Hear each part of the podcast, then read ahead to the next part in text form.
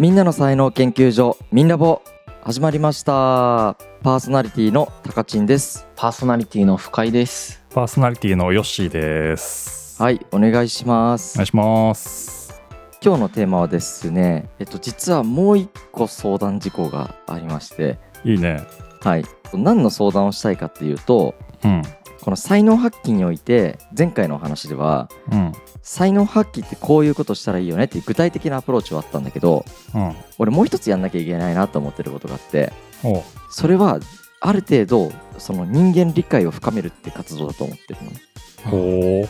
これ何かっていうと、自分の才能発揮を理解する上では自分のことは比較的理解できるんだけど、うんうん、これは自分の才能発揮はいいんだけど、究極やっぱり他人の才能発揮もしてあげようという姿勢を持っていることで、他人の才能を見たりすることで自分にも気づきが得たりとかするから、はあうん、やっぱ相互理解だと思ってるのね、才能発揮って、うん、で相手のことを分かってないと、相手のデコとボコとか弱みとか強みとかも分かってないと、うん、自分がそこに貢献できるかさえも分かってなかったりするし、うん、相手のことを勘違いしてしまったりとかいうケースが生まれるんじゃないかなということで、うん、究極人間理解をしていく姿勢が必要なんじゃないかなと思ってるんでね。うん、うん、なんでいろんな経験をした人たちが人間理解が進んだのかっていうと、いろんなビジネスでいろんな世界でいろんな人たちと出会ってるからっていうアプローチもあるんだけど、うん、間違うアプローチではさ、古典がやっている歴史を通して社会とかを理解するっていう方法もあると思うし、うんうん、もっと言うと、なんか俺が今勉強しててやっぱり人間理解深まってるなって感じるのは、うん、人間のその感情だったりとかさ、うん、モチベーションだったりとかさ、そもそも承認欲求って何なんだっけとかさ、あサイコパスって実際何なんなんでしょうかとかさ、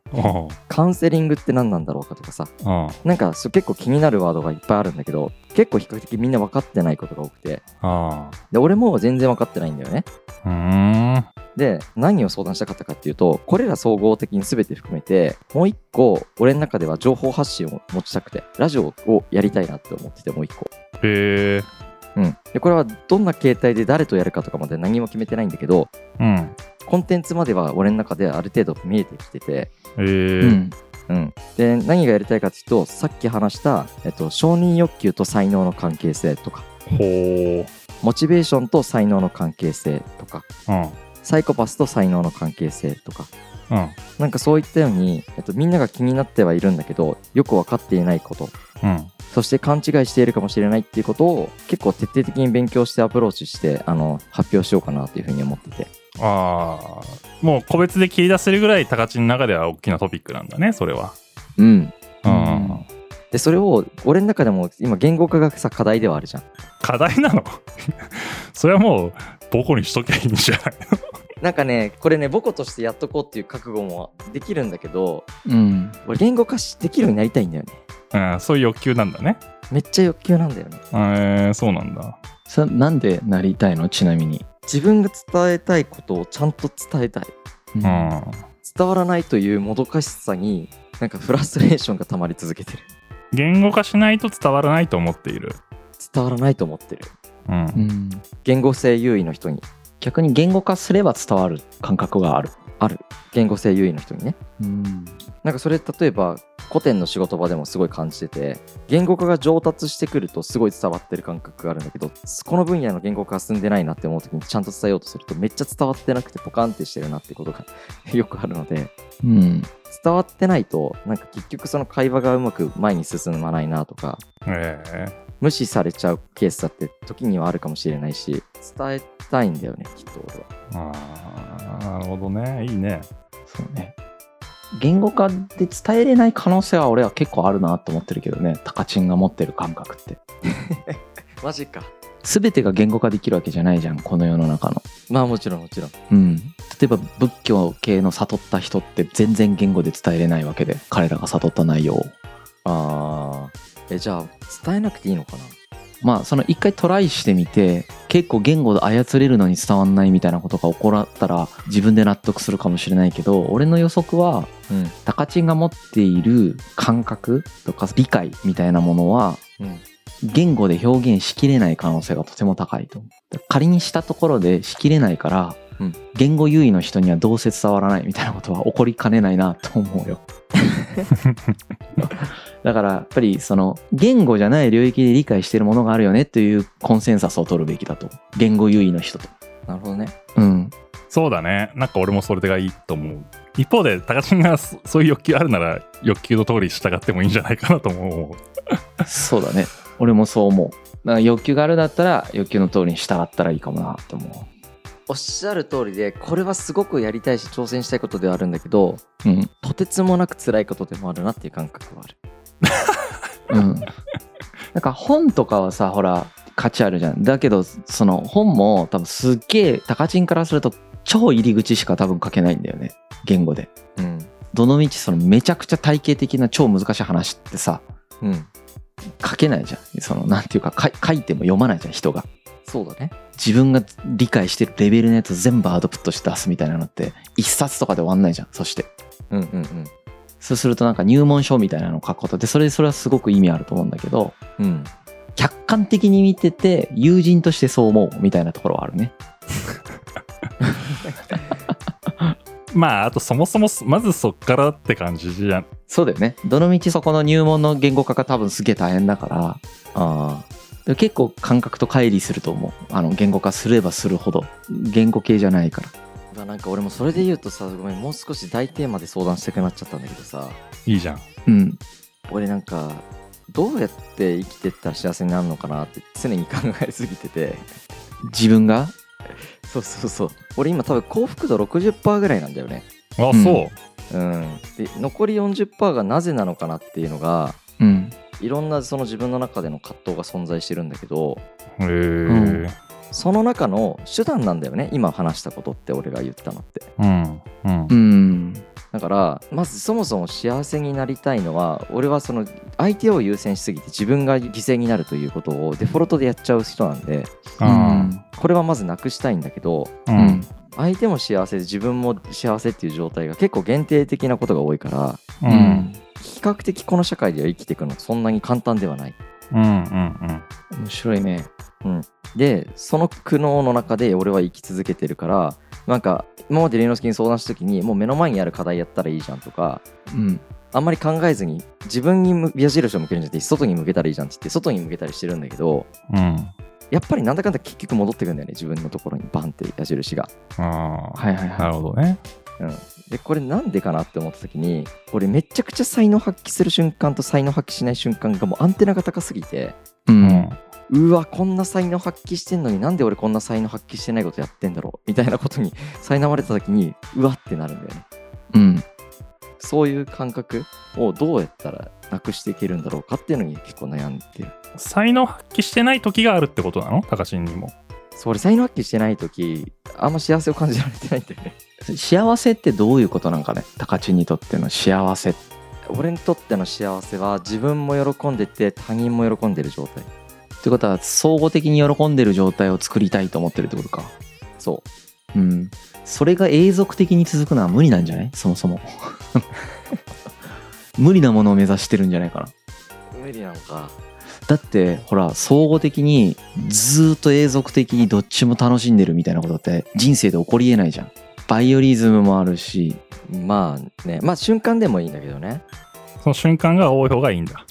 瞬間でもやっぱ俺が犠牲になってることは多いと思う。その瞬間で総合的に幸せな状態みたいなのを感じるみたいなのが、例えばだけど、どれぐらいの頻度でどうあったらいい幸せと言えるのかね。むずそう。だってさ、究極人生で一回あったらそれで幸せな人生だだって死ぬことだってできるし。そうだね。うん、ひゃっかいやっても足りないって言ったら足りないわけじゃん、月に、うん、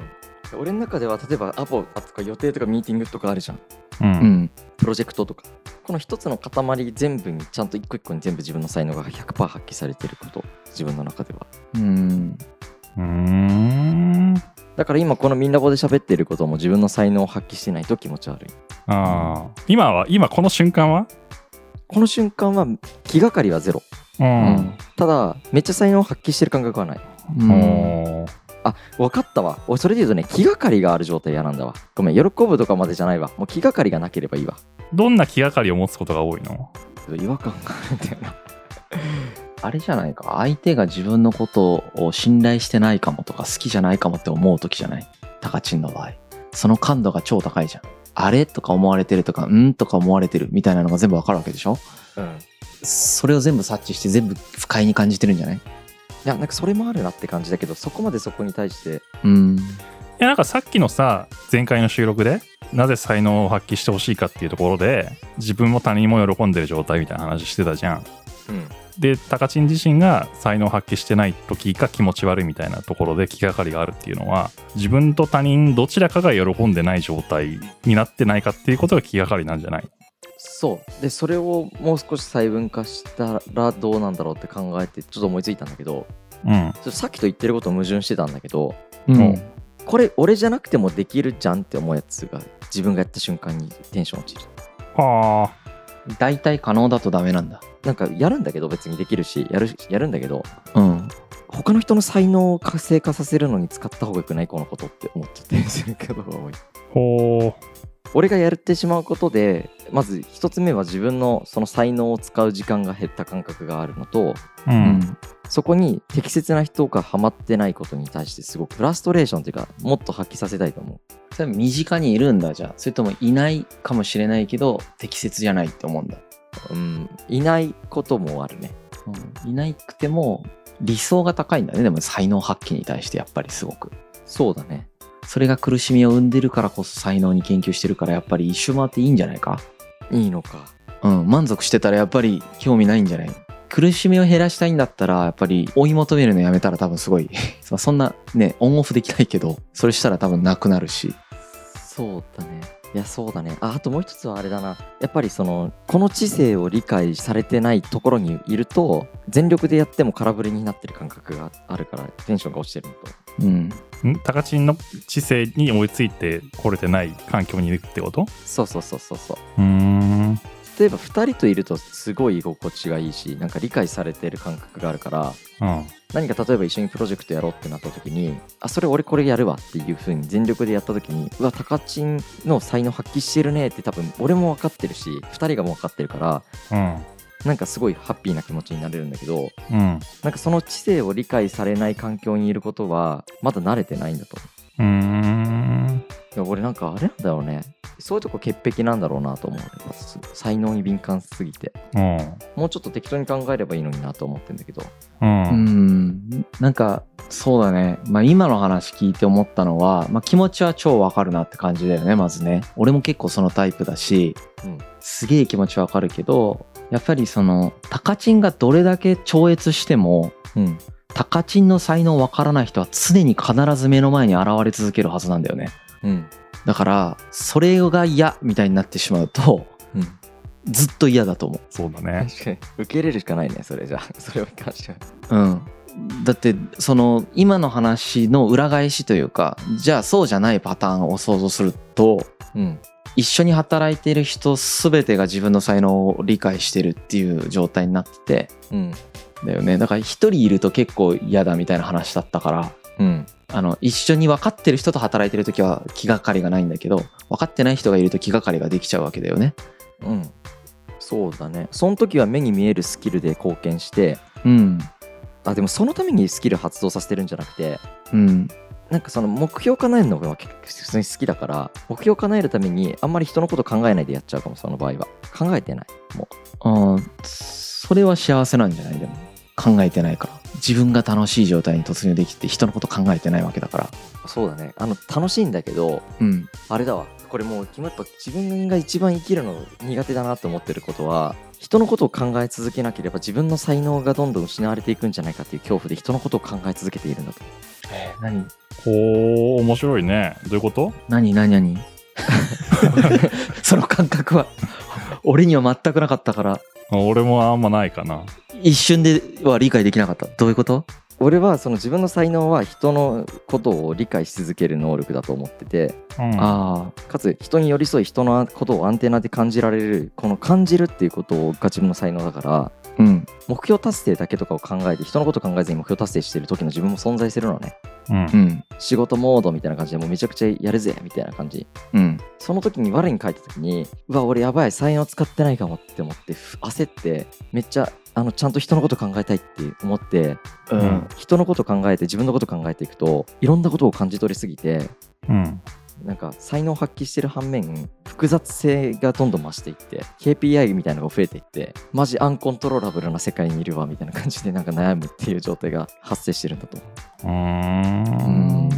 なるほど。そうだから自分はその恐怖に対して、恐怖っていうかその才能を使わない恐怖に対して怯えて生活してるんだと、うん、やっぱさ怯えすぎなんじゃねえか。やっぱそれってさ、サッカーとかで例えると、うん、めちゃくちゃドリブルが武器の人がいて、うん、そのドリブルが武器な人がパスとかしてる時にずっと苛まれるみたいな話じゃん。でもパスするやんサッカーだとみたいな感覚で受け取った。ああ、なるほどね。だからタカチンが目標達成のために発揮する才能は、パスは誰でもできるかもしれないし、そのコートの中で自分より得意な人もいるかもしれないけど、自分がやる意味ってあるじゃん。うんうんうんうんうん。で、全ての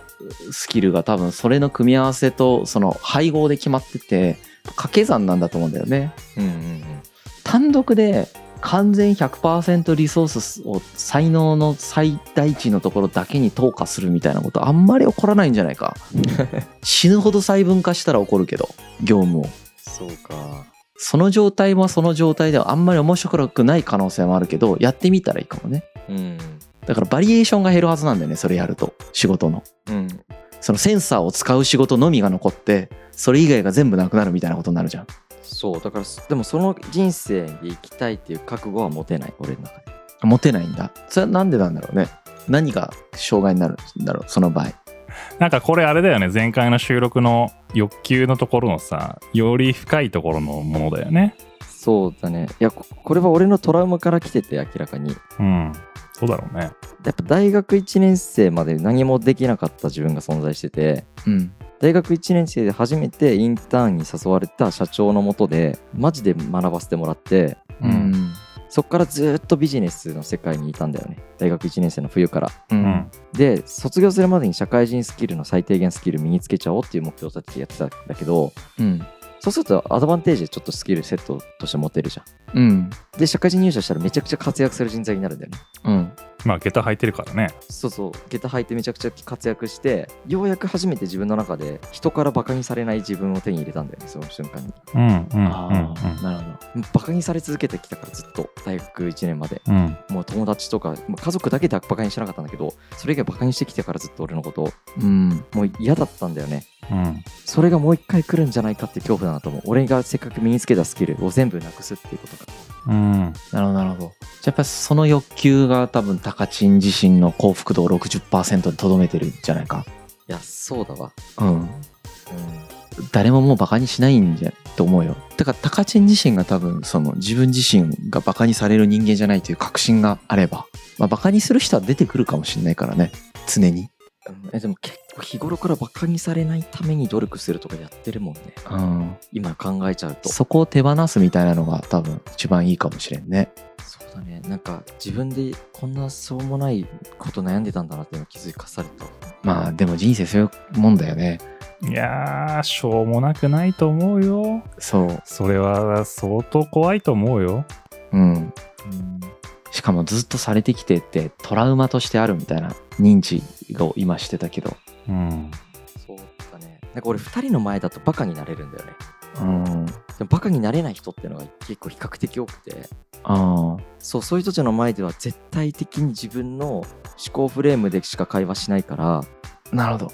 なんか例えば究極古典の経営合宿の時とかは、うん、超少ないんだと思う。多分俺自分がバカになってもいい人たちって超少ない気がしてて、ほとんどの人たちに対して常にバカにされたくないと思ってるから、うん古典というすっごい仲いい組織でもみんなに対して常にバカにされないように無意識レベルでやったことにも気づいたんだけど、経営合宿の時も完全に、えっと、自分がそういうモードになるって決めてモードになってるから、うん、あの時の自分はもちろん才能発揮してるけど、うん、結構比較的スキルを使ってるなとは思った、うんうん、使ってたね、うん、助かったけどねあれ。あありがとう。そっか。でもそれがその恐怖心から来る必要はないよね。そうだよね。もったいないっていうか意味ないよね。なんか組織のためにも意味ないよね、恐怖心から来るっていうか。まあ意味がないとは思わないんだけど、やっぱりそのタカチンが大変だよね、その分恐怖から出しちゃうとね、うん、まあその認知が進むみたいなことがまず第一歩なんじゃないかな。そうか。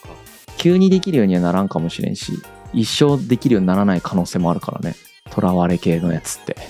なんか俺そうするとでも怖いのがやっぱ仕事が限定的になってっちゃいそうだなと思って、あんま価値出せないくなりそうだなって不安はあるけどね。いやだからそのタカチンが今まで身につけたスキルを発揮しないっていうことではないじゃん今の話はさ。タカチンがバカにされるのが怖くてビジネススキルを使っちゃうっていう話と、うん、タカチンがすでに身につけたビジネススキルをバカにされるかどうか関係なく発揮するっていうことができるじゃん。あそっかそっかそっか。だからそれとそれが別々の話だから、うん、タカチンは本当はそれができたらいいよね。バカにされるかどうか気にしてなくてどっちでもいいですとしたい人はしてくださいまあ自分はバカじゃないですけどって思ってて、で才能発揮しようって思ったらできてて、うん、あここはビジネススキルを発揮した方がこのチームとかこの場のためにいいなって思った時はそれを発揮してるっていう状態が、うん、苦しみは少ないだろうね、その今よりさらに。確かに。てか俺なんで龍之介と働いてるんだろうって今思ったら、龍之介がそれをやってる人だから憧れてるんだなと思った。ああ、それをやってんのかな、そのバカにされてもいいみたいなやつ。うん、なんか龍之介前にさミーティングの時に、うん、なんか俺僕すごい昔いっぱいビジネスのこと考えてお金の稼ぎ方とかすごいちゃんとやってきたのに、うん、急にそういうこと全然考えてなかったですわはははって言ってた時があったんだよね。あったね、とあるミーティングで、うん、なんか僕なんか全然できるのになんか全然やってなかったですねとかって言ってなんか言ってて、それ多分ねその状態なんだよね。なんかビジネススキル使う時に使ってて、そうだね、使わなくていい時は使ってないっていう割り切れてて全然それを。そうだね、まあもともとなんていうか欲求がないスキルだから義務がないと使わないよね。そのやんなきゃって思わないと使えないスキルになっちゃってるんだよね。発動させようってさしないと俺の中でビジネススキルがね。そうだよね、そのぐらいまででもなりたいわ、それで言うと。なれるんじゃないの普通に。そうか、それでいいのか。でも高知は多分俺よりもセンサーが強力だから、うん、よりそのバカにされるみたいなのを敏感に感じ取っちゃうみたいなのがあるからじゃない？そうそうそう、それが事態を難しくさせてるんだろうけど。そうだね、相手のメッセージ性が伝わってきちゃった時に対処方法がないんだと思う。その対処方法が自分で頑張るって解決策だったんだと思う今までは全部。そうだよね、そこがなんかしょうがないにしちゃった方がいいんじゃないそのそうだね、相手が今うんとか思ってるけど、まあ、いつか分かってくれるかもしれんなとか思うみたいな可能が一番いいんじゃないか。うーん、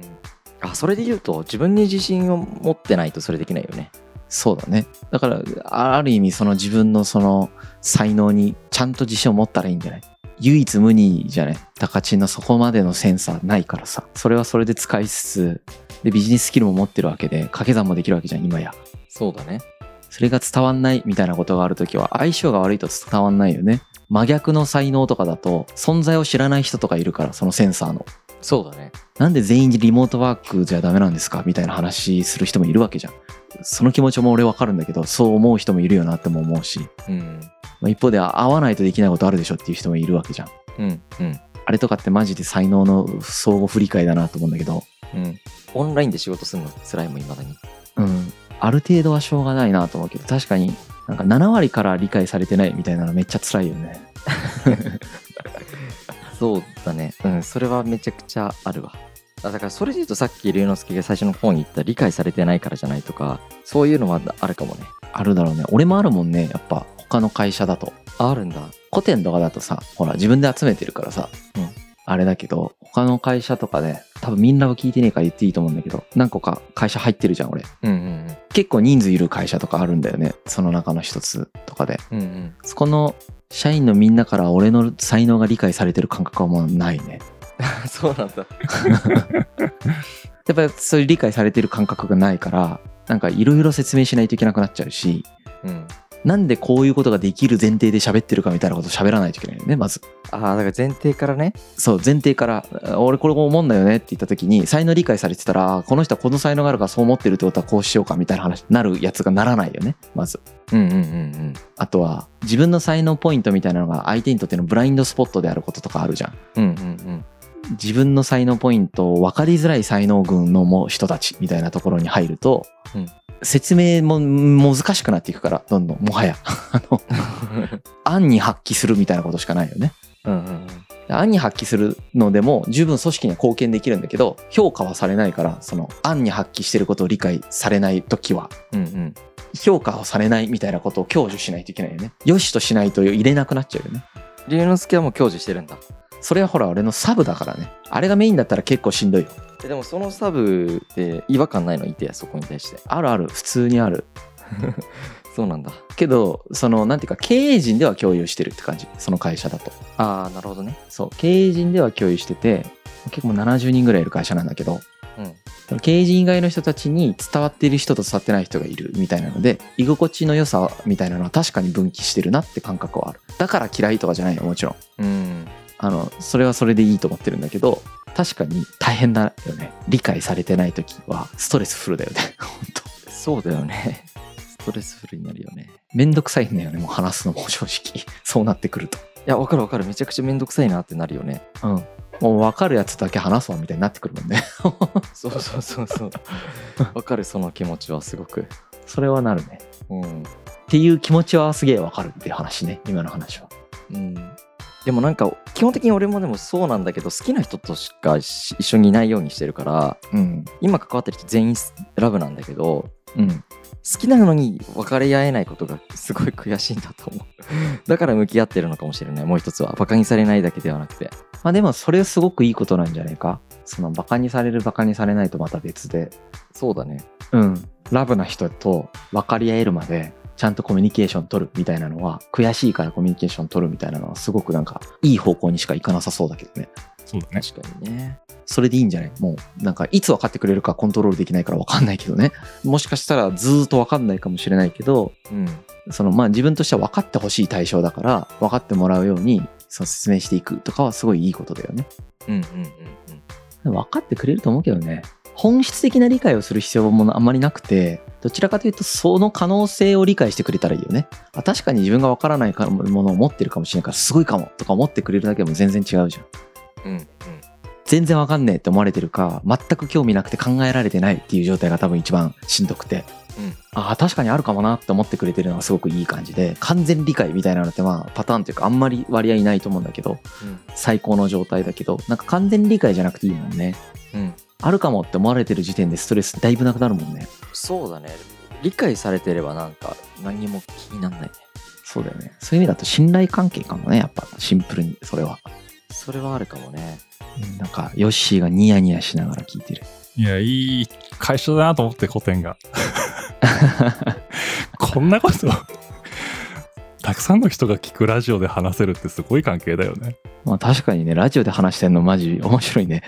なんかこれあれだよね、その代表 シーイーオー とあの僕がワンオンワンで相談させてもらってますみたいなワンオンワンとかなんかの飲みの席でもなんかこういう話って、じゃあワンオンワンします、じゃあ今から話しますとかで話せないこといっぱいあるもんね。そうだね、いやほんとそうだよ。そうだね、あなんか今この雰囲気だったら話していいかなって思って話すような話だよね。うん、あとさ今の話は俺と龍之介の関係だから話せるけど、これ話したらじゃああんなたクビねみたいな感じになる会社もあるじゃん全然まあクビじゃなかったとしてもな、何かあこいつにはちょっと重要な仕事渡せないなとか思っちゃう人はいるかもしれないよね、もしかしたらね。心理的安全性がないとね。そうだよね。